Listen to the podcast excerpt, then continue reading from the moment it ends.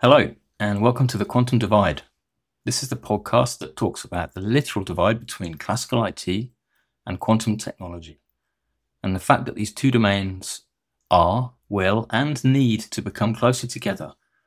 We're going to try and focus on networking topics. Quantum networking actually is more futuristic than perhaps the computing element of it, but we're going to try and focus on that domain. But we're bound to experience many different tangents, both in podcast topics and conversation as we go on. Enjoy. Okay, Steve, how are you doing? Same old. Do a bit of a rough voice today, but should be able to power through for an hour. good, good. No, I'm looking forward to this discussion. Simulation to me it can mean so many different things, and I know simulation in the traditional IT world covers many different aspects of virtualization and end-to-end systems. I think it's probably going to be quite different in the quantum networking world. So why don't we start first of all by just getting a view on what network simulation is for quantum okay. networks specifically. Yeah, for quantum networks, simulation can mean a couple of things. For me, it's about simulating using software and executing events in, in some sequence and then processing those events in some way so that you can learn particular aspects of whatever you want to simulate. About physical layer, talking about how your simulation runs with respect to a particular fiber loss parameter or a particular noise parameter in the hardware. There's a lot of aspects you can simulate uh, using physical layer and all the other kind of models. But this primarily means writing code that actually processes events. In another direction, what people sometimes refer to as simulation is taking a mathematical model and then applying a mathematical model to another mathematical model in order to achieve some kind of analytical equation to come up with some trends on the plot, which is also a form of simulation. So we simulate applying mathematical models to mathematical models, and you get nice curves that are smooth in most cases, and they are executed very quickly. Okay, let me take a step back for a 2nd mm-hmm. just to compare to the tra- the traditional IT world. Simulation and virtualized building a virtualized network to test a particular thing. It's evolved significantly over the years. Used to be quite difficult to do with the advent of virtualization, with the advent of virtual software images. These days, when you simulate a network, you are literally taking software versions of network nodes as they would run in hardware or in software in production. And because they all connect typically via native Ethernet connections, which can be simulated in a virtual switch, you get a real replica of the network with the same software features that you would have in production. And it is a carbon copy typically or at least a cut down version of the different elements of the network. So you can test particular features. Obviously, it's used for those types of things are used for training and education and simulating tests and simulating changes that you then want to implement into production and that kind of thing. With quantum networks, that that software to run the actual nodes doesn't really exist in a standard format or any productized format anywhere. But you still have the same number of layers to deal with, i.e., physical forwarding of packets or qubits, and then decision making. Each node has to have some type of intelligence in the way that it is receiving the qubits, sending the qubits, dealing with the qubits, uh, building entanglement, and those kind of things. But we can't really compare the two, can we, and say that they're similar, right? They're both forms of simulation, but the quantum simulation, from what I can tell, there's it's much more theoretical. And that's understandable because of where we are in terms of market maturity and so on, right? Mm, yeah, that's exactly how I see it as well. So, like you said, the classical networks, they have well defined layers. We have operating systems, they have software involved with those things and we're not really at the stage of classical networks anymore where we actually care much about fiber loss in the channel or at least at the simulation stage for the general population. We're mostly con- concerned about how do we control the network and upgrade the protocols for communication but the physical hardware is a separate class for most people. But in quantum networks, that's pretty much all we care about right now is how does the physical layer affect the protocol we're trying to implement?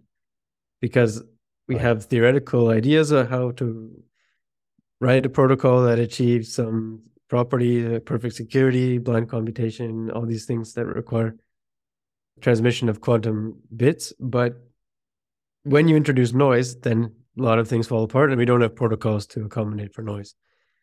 So therefore we only care about the noise. We care about so how to we care about how to uh, modify our protocols so that we can uh, deal with the noise. So first we need to know how does noise affect the protocol. And that's the stage of quantum network. So we mostly simulate for that property. And also the, the layers above the physical layer are not really well defined anyway. So the virtualization of network nodes is not ready yet. So it might be one company builds a network virtualizer, second company builds, but those won't have anything in common because there's no standards. And so that's too early, I would say, for that. But it's coming, I think, especially for quantum key distribution. We can probably start thinking about this is overlap between the classical because we're beyond the point where we don't understand what the physical layer does to QKD. We're past that stage. We know what it does. And now we need to start thinking about programming the QKD network. And that's when this classical and analogous classical software can come in. So we can't compare them because they're not really doing the same thing, even though it's still a network. Like you said, it really is uh, more of a physical layer set of models. And uh, noise, you mentioned noise. It's the same in quantum computing, right? There's mm. so much noise, and we're still learning how to deal with it. That error correction is improving its efficacy, but it's still not good enough where we can achieve what we call a logical qubit, which is essentially errorless and can function reliably. Quite often, the number of logical qubits you have is smaller than the physical qubits, right? Because there's going to be a percentage of error rate. But that's improving over time. It's probably the same with the network, right? Let's we can talk about that in a minute. I think noise is a really good topic because that's if this is the key of the way that software is written at the moment is to learn and plan how to deal with noise in the network, then we should definitely focus on that. But first of all, why do we need simulation? I mean, there's the obvious fact that hardware doesn't exist yet, and that we can do things like feasibility tests of the way different nodes interact with each other. But ultimately, when it comes down to testing this systemic function of, of a network, the way that the different nodes interact, the, the, the forwarding, whether there's entanglement and so on, isn't it difficult to effectively simulate all of this in software? And if that's the case, then isn't there a huge amount of work that's going to take place in simulation, which actually isn't going to be useful when it comes to putting it into physical systems, or is the simulation part of the product development? Yeah, for me, the perspective is simulation is essential. Definitely for the first reason you said, we don't have the hardware to test our protocols. We don't know if they're going to work. So we always have to model these systems. And then once they're modeled on paper using mathematical equations, being able to really interact with those models in an efficient way, in my opinion, requires simulation. And then we can understand how the hardware behave when you interconnect things and put things together and see how does it work in a kind of in an engineering setting, but in a simulated engineering setting. But the other part, so thinking about the efficiency of the simulations, one thing that networks have an advantage over quantum computing simulations is a lot of the systems are much smaller size. So we don't need to simulate uh, huge entangled states. So in quantum computing, the classical limit is about 20 qubits of entangled quantum states. Maybe you can get to 40 or something. It depends on how the implementation is made, but certainly less than something like 50. A normal supercomputer is about 50 qubits of entangled states. But in quantum networks, we're not really dealing with massive entangled states. Maybe it's 10 qubits, of GHZ states, but even that is rare. Generally, we're just working with Bell pairs, and that's just a small matrix and many copies of the small matrix. So you can do much more complicated things with more independent quantum systems. So the efficiency is actually not too bad. That doesn't mean it's perfect. There's a lot of things that come with the overhead. It's not only now do we need to consider what does the protocol do, but a lot of the network features involve timing aspects. So you also have to think about how do you measure time in the simulation. That's a big aspect. And that could be done efficiently or it can be done inefficiently. So there's different ways to do it, depend on what you need your simulation to do.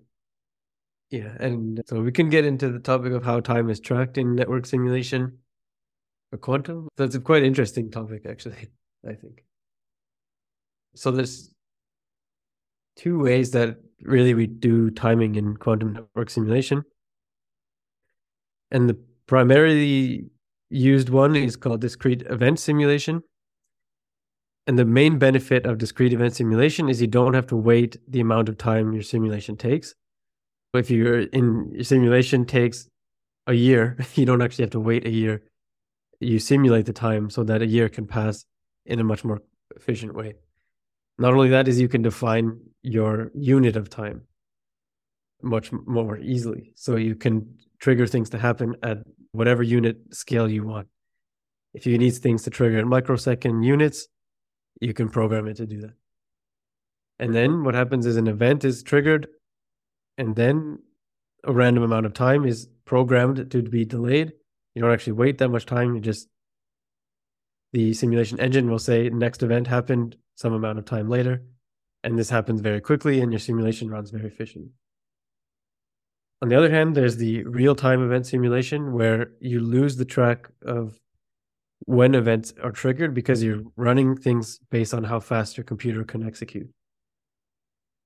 And there you really don't have control over the timing aspects unless you put a layer of timing on top, of course. But in the raw form of real event, uh, real time event simulation, you're basically working at the speed of your CPU and there's advantages to that too. It makes it easier to do things like distributed simulation. So if you have a network of computers working together to simulate a network, it's much more easy to develop this kind of thing using real-time simulation.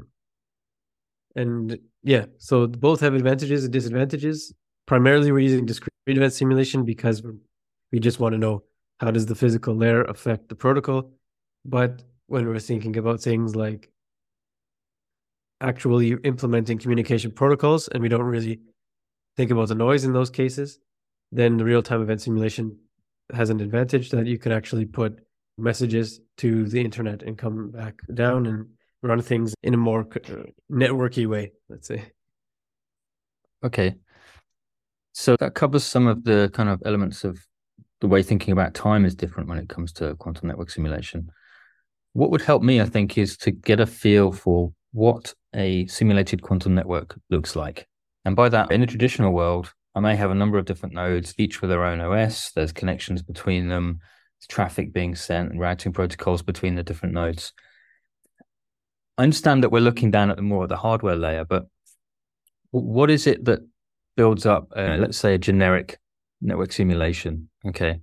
Obviously, there are the nodes have some kind of software, some code running, but can you give us a view on what that would look like and what types of connections they have between each other? I imagine there's a quantum and a classical channel of some kind. And uh, I know that there are methodologies out there or frameworks. So perhaps that could we could flow onto that as the next the next topic as well. Mm-hmm. Yeah, I think in general most of these frameworks all have the same core ideas and how they implement those core ideas is different depending on the framework but there's a lot of overlap between the frameworks as well. So generally, you start with having to define the network topology. So that means setting up all the nodes piece by piece, defining the connections between the nodes, and then next step is define the properties for each of those pieces. So you say what's the loss of the channel, how much noise does the channel introduce, how that noise is introduced. There's a lot of properties depending on the components then you can think about things like how are the nodes implemented? What components do the nodes have? Do they have X hardware, Y hardware included? So you have to set up all those pieces before you start writing the logic of the simulation. Then that's the next step is to write the logic of the simulation. Each node has a functionality. You program the functionality and then you assign the functionality to the nodes that should execute that functionality. And then you run the simulation and you wait for some time, wait for it to finish. All the events get triggered. then you have some statistics out. Depends how you program it. So that's usually how it goes. Depends on the simulation framework, but some parts are more in depth than others. And the simulation engines that exist today that are more commonly used, those are primarily for discrete event simulation, but there are so the other real time simulator. So uh, for me, my favorite one right now is called NetSquid. And NetSquid is a discrete event simulation engine. It uses qubits for the information processing and the information encodings. Not all of them use qubits, by the way. That's an important feature. You can also do things using uh, continuous variable systems with other simulators or different encoding methods, but NetSquid uses a, an abstract qubit model that it's not really defined how the qubit is implemented. It's just a qubit. Is it a photon? Is it an electron? Is it a superconductor? Somehow it's just a qubit and it goes through the network. We don't know what it's made out of. But it has a lot of features, a lot of power, a lot of diver- diversity. I don't know. You can do a lot of cool things with it. A lot of the modules are already programmed into the system or into the engine. And you just Lego them together and to build your simulation with all the components. And then it's not easy at first. It takes a lot of learning to figure out how to use NetSquid and do, use it properly. But once you learn it, it's really powerful and you can really simulate complex systems. Uh, and then on the other hand, there's a QuNetSim, which is a real time event simulator that takes away all the complexity of network simulation and makes it as easy as possible to get started. QuNetSim is more of an educational tool, but it still has those kind of core properties where you have to define the topology and write the logic for each of the nodes. And but you have to wait a little longer for the simulation to run because it's running at the speed of the computer running the simulation. Yeah, and so there are two others that I'll mention is the QKDNetSim, which simulates the layers above the physical layer specifically to determine how to implement a quantum key distribution network. So it gives you the bits in the classical form. It has nothing to do with the physical layer. You're actually ignoring the physical layer in the simulator, but it allows you to implement the software layer of the quantum key distribution network and simulate that part of the network. And then the last one I'll mention is called SeQUeNCe, and this I'm not as familiar with, but as far as I understand, it's more about the optics. So you're looking at the physical components more closely than in NetSquid, and you're talking about real qubit models. This is photons using like time bin encoding or polarization encodings. You have photon detectors and all these really optical components, and they're explicitly defined as optical components. So you're really at the layer of the lab. You're basically simulating an optical table at this point. and there it's harder to grasp than NetSquid, I'd say, because you need to know what is a single photon source, what is a photon detector, how do you encode information in time bin encoded photon. So it's much more involved, but on the other end, you get more accuracy. You have the realism of a lab essentially in your on your computer. but there's so there's different levels of difficulty, different levels of realism, and different uses for each one. Yeah, so there isn't one size fits all. It, it depends on what you want to simulate it sounds like NetSquid might be the one that allows you to do all of the layers, or at least have better control all of the layers. But yeah, you said that's what a, it's more com- complex to manage and and learn. Let me go on to something that the methodologies do. You mentioned earlier on simulating noise. So some of them, perhaps QuNetSim, perhaps there is no need for noise simulation because it's more about the logical interaction between qubits and the different components. Is that the case? And what about the other ones where they are more, there's more detailed control over the noise?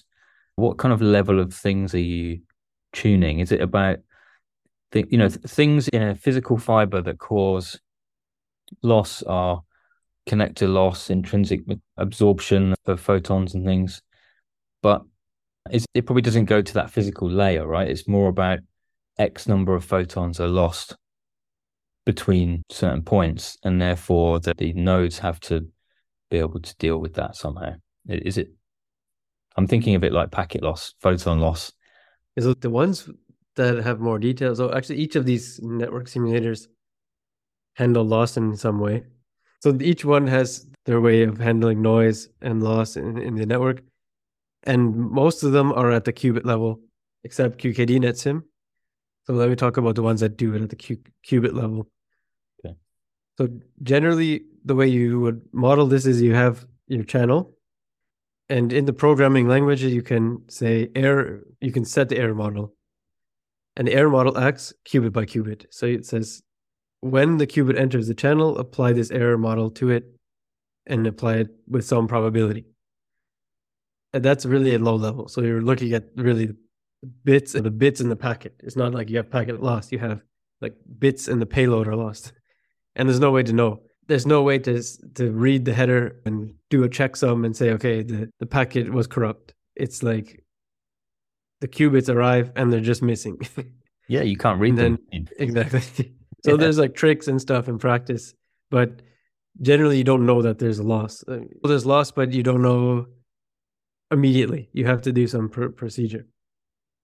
And you might not even know until you measure the entire system because you might need to think about the frequency of transmission and the frequency of detection. So if those things don't match, if you're measuring, if you're sending one per second and you receive one every two seconds, maybe some of those are lost. Anyway, but generally it's a lot harder to deal with, harder to, to understand loss and how to deal with loss in quantum networks in general. But then in simulation, at least you have the ability to think about those things because, of course, in simulation, you have this godlike ability to understand exactly which every event that occurs. With losses and you can program something to happen but in practice we don't have that over you don't know when loss is going to happen. So that's still like always in under the umbrella of physical layer simulation because we don't know how to deal with that problem. And then as an exception there's the QKDNetSim which says the packet had x amount of loss. Do what you want. The packet still arrived. There's still something in the payload but you, now you have to do the processing in the, whatever way you program it to do. It just you can set that loss parameter, but it's not at the qubit level anymore. It's just a number.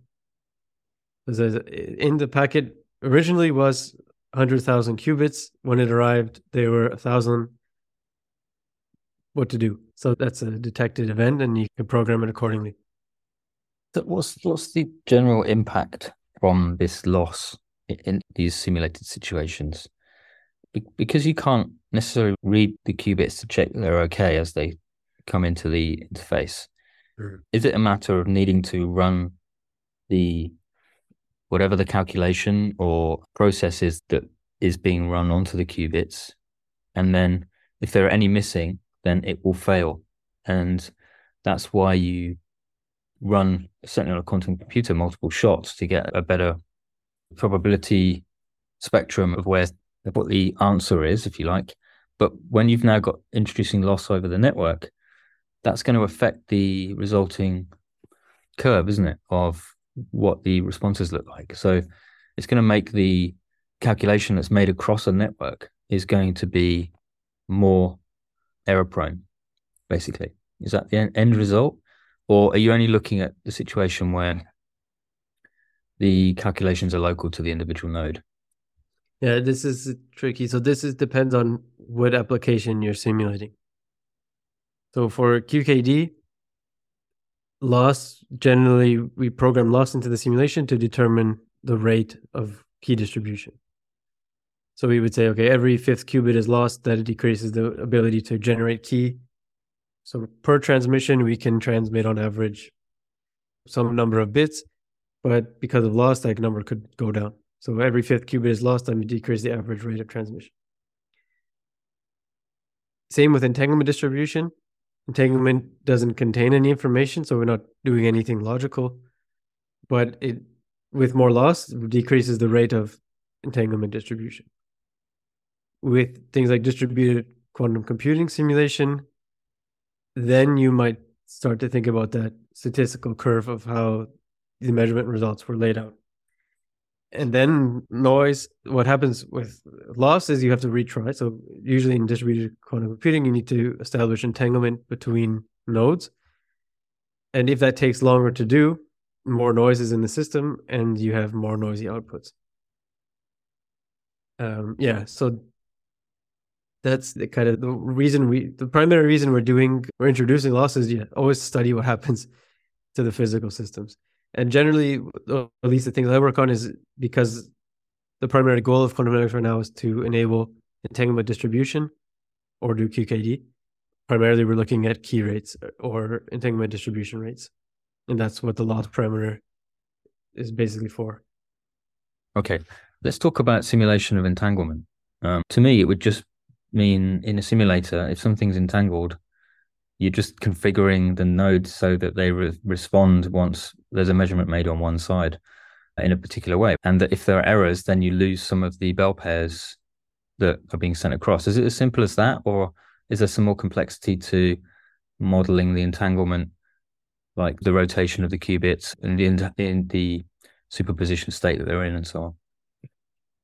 Yeah, so simulating entanglement most of these simulators are simulating density matrix, where we basically just model the qubit using the density matrix formalism, and then you can see exactly where's the noise. But there's a little bit more complexity to it as well, because when you're simulating entanglement, there's usually more than one qubit involved. Yes, there always is more than one qubit involved in an entangled state.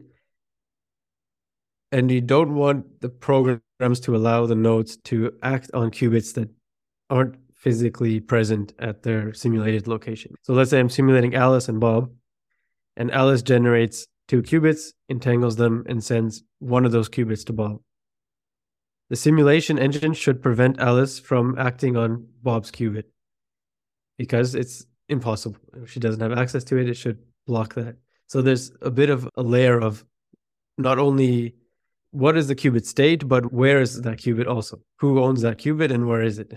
sorry, where is the qubit and what's the state, let's say. and yeah, so we have to make sure in the simulations that we're not cheating. Uh, we're cheating always in simulation, but not cheating to an extent that this can never be done. Alice can never act on Bob's qubit if they're not close to each other. Yeah, the results need to be meaningful, right?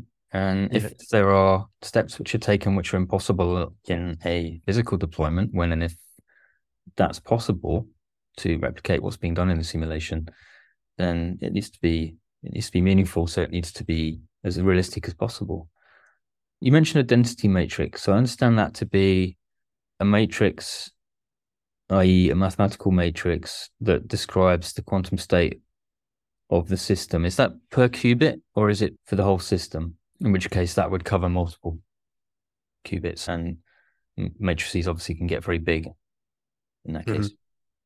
Yeah, this is the this was the one of the key advantages of network simulation is it's generally per qubit until entanglement is created. Then you need to expand the density matrix. But in network simulation, we don't deal with massive entangled states, like I was saying. So therefore, you, you, it is it's pure system. Let's say pure entangled system, but not all of the system at once. I think that would be very that would make it probably impossible because you in simulations you're generating thousands of qubits, maybe millions of qubits in a simulated fashion. It could be that they all exist at once, and then we have no way to, to simulate that. But you can easily simulate one million two by two matrices, and yeah. those would represent a qubit, or four by four, which is a bell pair. Bell pair, yeah, yeah. Mm-hmm. Fascinating. And that's yeah, that's one big advantage for network simulation. It's easier to achieve somehow. Okay did do you answer my question about the simulation of entanglement? Mm. I think so. If you lose one part of, if Bob's uh, part of the entangled pair is lost en route, mm. then the simulator also needs to take that into account, right? So that if Alice makes a measurement, then it doesn't have any impact to anything that Bob is holding, and Bob can't make the the measurement on the supposed qubit that would have arrived had there not been loss. I think we're too early on to have any you actually how in that scenario how would the node that bob has tell alice that it they didn't receive the other end of the entangled pair is there some bidirectional information flow there uh, maybe over the classical channel to there needs to be some kind of tagging of qubits or some identification of qubits is that stuff simulated at this point in time as well mm-hmm. so then yeah so What's interesting is this is exactly what needs to be developed to perform entanglement distribution in reality. So how does Bob act when the qubit is lost? How do they how does Bob even know that the qubit was lost?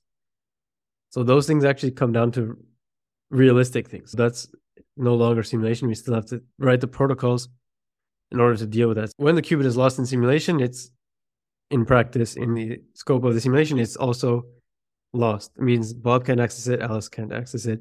And the simulation should determine that none of the parties can access it. And they should prevent it from happening in, in the simulation engine.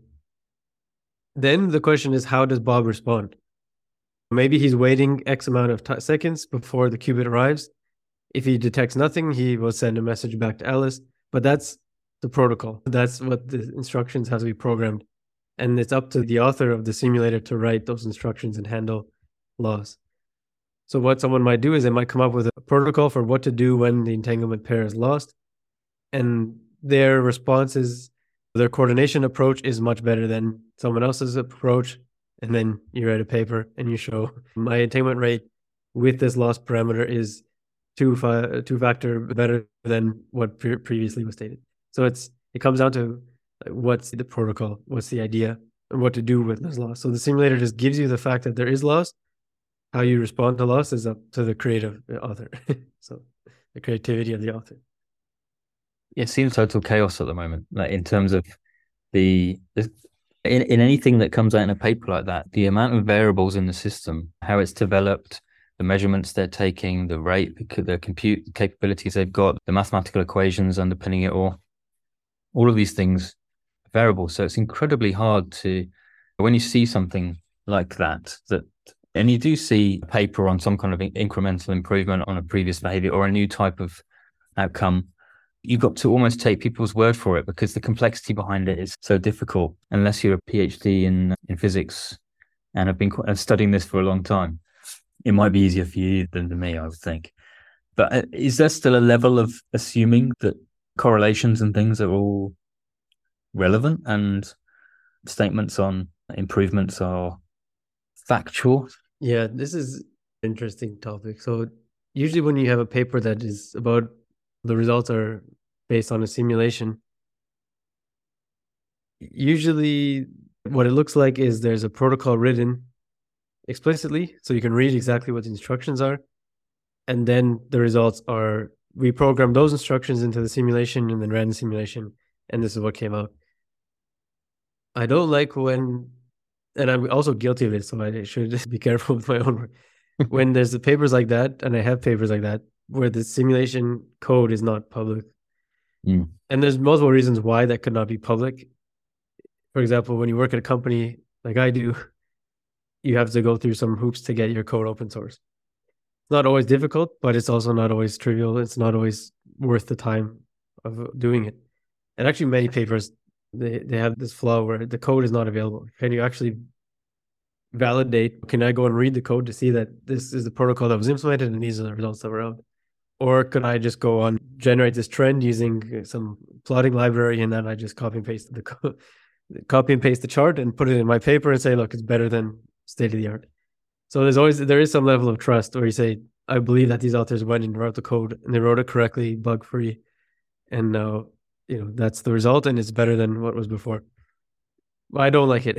I think every simulation paper should have the code explicit so anyone can go and verify that the results are what they're supposed to be but, but even then who is going to check all the different simulators to check the the algorithms the code the processes in the code and so on the methodology people write code differently and they mm. might have the same outcome but the code is very different to read it's almost like there there needs to be some kind of standard simulator framework. I mean, you mentioned these the frameworks earlier on, NetSquid, QuNetSim, and so on. Then I guess they're all different as well. And in a lot of cases, we're talking about a simulator where the researcher has written it themselves rather than used a public f- framework. Is there enough in these simulation frameworks that are open source or close to open source that can help solve that issue? where there's a big chasm between knowing whether you're comparing apples and apples when looking at different simulation outcomes. Mm-hmm. At the moment, there's not really such a way that you can kind of standardize the simulations, but with one exception, I think NetSquid is at least it was putting in this direction. I don't know what's the status if they're still working on this, but they have this idea of modules of or plugins, for example. So if you want to build your own entanglement distribution protocol, you can define that as a plugin, put it into the NetSquid framework, and then other people can use it as well. So if everyone is sharing the same modules and then improving on a protocol, can almost trust that a bit more because other people have used it. It's been through some review. It's not the first time someone uses it, and it's open source and everyone can read the code. So I like that idea, like being able to, to take other people's work, put it into your own work, play around with it, modify it, and then say, look, it's just a epsilon difference from before, but it's this much improvement in the protocol. I changed so much code from the previous works. It's a little bit of a smaller step than writing your own simulation framework and then running your simulations on that framework and then saying, look, I have these nice graphs. and it's pretty common with quantum because the tools are hard to use. It's sometimes easier just to write your own framework to do exactly what you need it to do because you know how to do it instead of spending like two weeks or a month learning another framework. Mm. It's a rough area. I think it's still something that needs to be improved. Yeah, so many unknowns and questions when it comes to evaluating what gets put out there. Interesting. It's going to be interesting to see how it evolves over time. But if you look towards the quantum computing, I think it probably started off in that stage as well. But as the engines got more powerful, like Qiskit, there's probably over a thousand papers written based on Qiskit at this point. And I think what step needs to be taken is someone has to write Qiskit for quantum networks. there has to be a powerful simulation engine, well supported, you know, lots of effort put in, make it look as good as possible, easy to use documentation. Mm-hmm. That will get people attracted to the simulation framework. And that's what we need. So right now things are half dead, not maintained, bugs, not enough documentation, too hard to use. That's quantum network simulation. So it's it's not an, a peaceful environment. Qiskit, on the other hand, it's so well developed, so much involvement, yeah. community, everything. That's how we need quantum network simulation to be, I think. Yeah, awesome. So, is it worth? I wanted to ask about repeaters, and I'm not sure where. I don't want to go into the topic of what a repeater is. It's a node that is basically used to extend the link length of connecting multiple nodes, but using entanglement. And let's not go into the detail of how it works. But when it comes to simulation, is there anything special about simulating a repeater? Have you seen any? Have you seen anything in any of those frameworks about simulating repeaters, or are we not there yet? I would say, mm, actually, I would say simulations of quantum repeaters is probably 50% of the papers that come out doing that effectively. Oh, right. Because it's a combination though. It's two, two directional to the same path. So simulation of a quantum repeater is done for analyzing how well an entanglement distribution protocol is using quantum repeaters. And then on the other hand is the physical aspects of the quantum repeater how is the performance of it depending on the memory or the detection efficiency, all kinds of things. So that's it's really popular to simulate quantum repeaters because it's the core of almost everything in quantum internet. Yeah, there's I can think of a few papers that are like high impact that are based on simulation of quantum repeaters. Yeah, we'll put those in the show notes, right? I think that'd be good to include that in the show notes for people to read as a follow up. Now, one thing you've mentioned multiple times is entanglement distribution protocol. Again, the same question around standardization, or I probably shouldn't use that word. I would say conformity of the way people are modeling entanglement distribution protocol, and it's probably different across the, each of the frameworks. What are, what are your views on what needs to be defined there to make it common? Again, is it, is it part of the Qiskit for networks that you mentioned? I, IBM aren't paying us for this, but it would be perhaps they could sponsor us next time. The amount of times mm-hmm. mention it yeah, so could you do, could you talk a bit more about entanglement distribution protocol? I know it's a core part of the way repeaters and the nodes need to work. It's almost like the IP, I see it, of traditional IP routed networking. The IP needs to work effectively end to end, and the nodes that are on the network need to in- interoperate up and down the stack and be able to communicate in a set way. And I guess that's what's required here, isn't it? Because the, once the entangled pairs are set up, then that then allows you to do the higher order operations using that functionality. Yeah. So it's the way qubits are transmitted are using this entanglement distribution and teleportation with the repeaters to form long distance entanglement connections. But the way that entanglement is distributed in practice, we can think of okay, a qubit is generated, another one is generated, we entangle them, we send half to the second person. They have the everything can be done in this noiseless fashion. And in simulation, you could cheat on so many things. For example, the classical messaging involved for producing an entangled pair is almost always ignored in simulation. So, what messages do Alice and Bob need to say that they're reliably agreeing that the entangled pair that Alice, half of the entangled pair that Alice sent to Bob is the same one that was sent and it's there and it's ready to use. In simulation, you could ignore all that messaging and you just perform your operations because it's an event and you can use your godlike ability of simulation to de- determine that those events happened. So my point there is is the protocol, the entanglement distribution protocol includes those classical messaging parts and that part is what I the, that's what I call the entanglement distribution protocol. It includes both the transmission of the quantum states plus the classical messaging on top that can allow Alice and Bob to know, yes, those entanglement units are there and they're ready to operate. Feel free to send me the next message, kind of thing. So yeah, it's kind of like a handshake.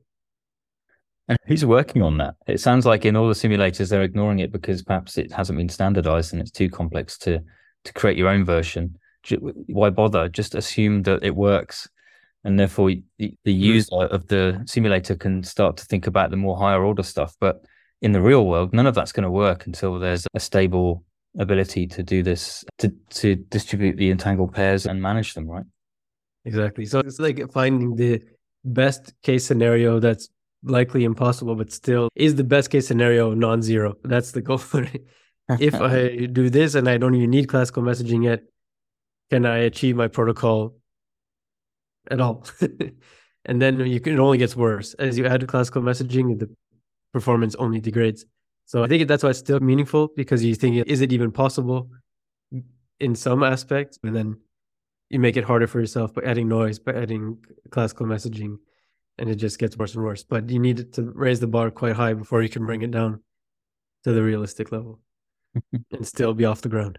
what we're highlighting here is that there's so many areas that need that need to evolve for an end-to-end system for a quantum internet to exist, right? In in talking about simulation like this, it's quite eye-opening to highlight the gaps. Certainly been useful for me to think about them with you. So thanks, Steve, as usual. Is there anything you wanted to, to tag on the end? I guess we could always come back to simulation in the future as things evolve. If there's any big jumps in what code and software is out there and developments people are making. Thanks so much. It's a fascinating topic with so many unknowns and lots of ambiguity. Yep. Thanks. Great chat as always. Catch okay. you next time.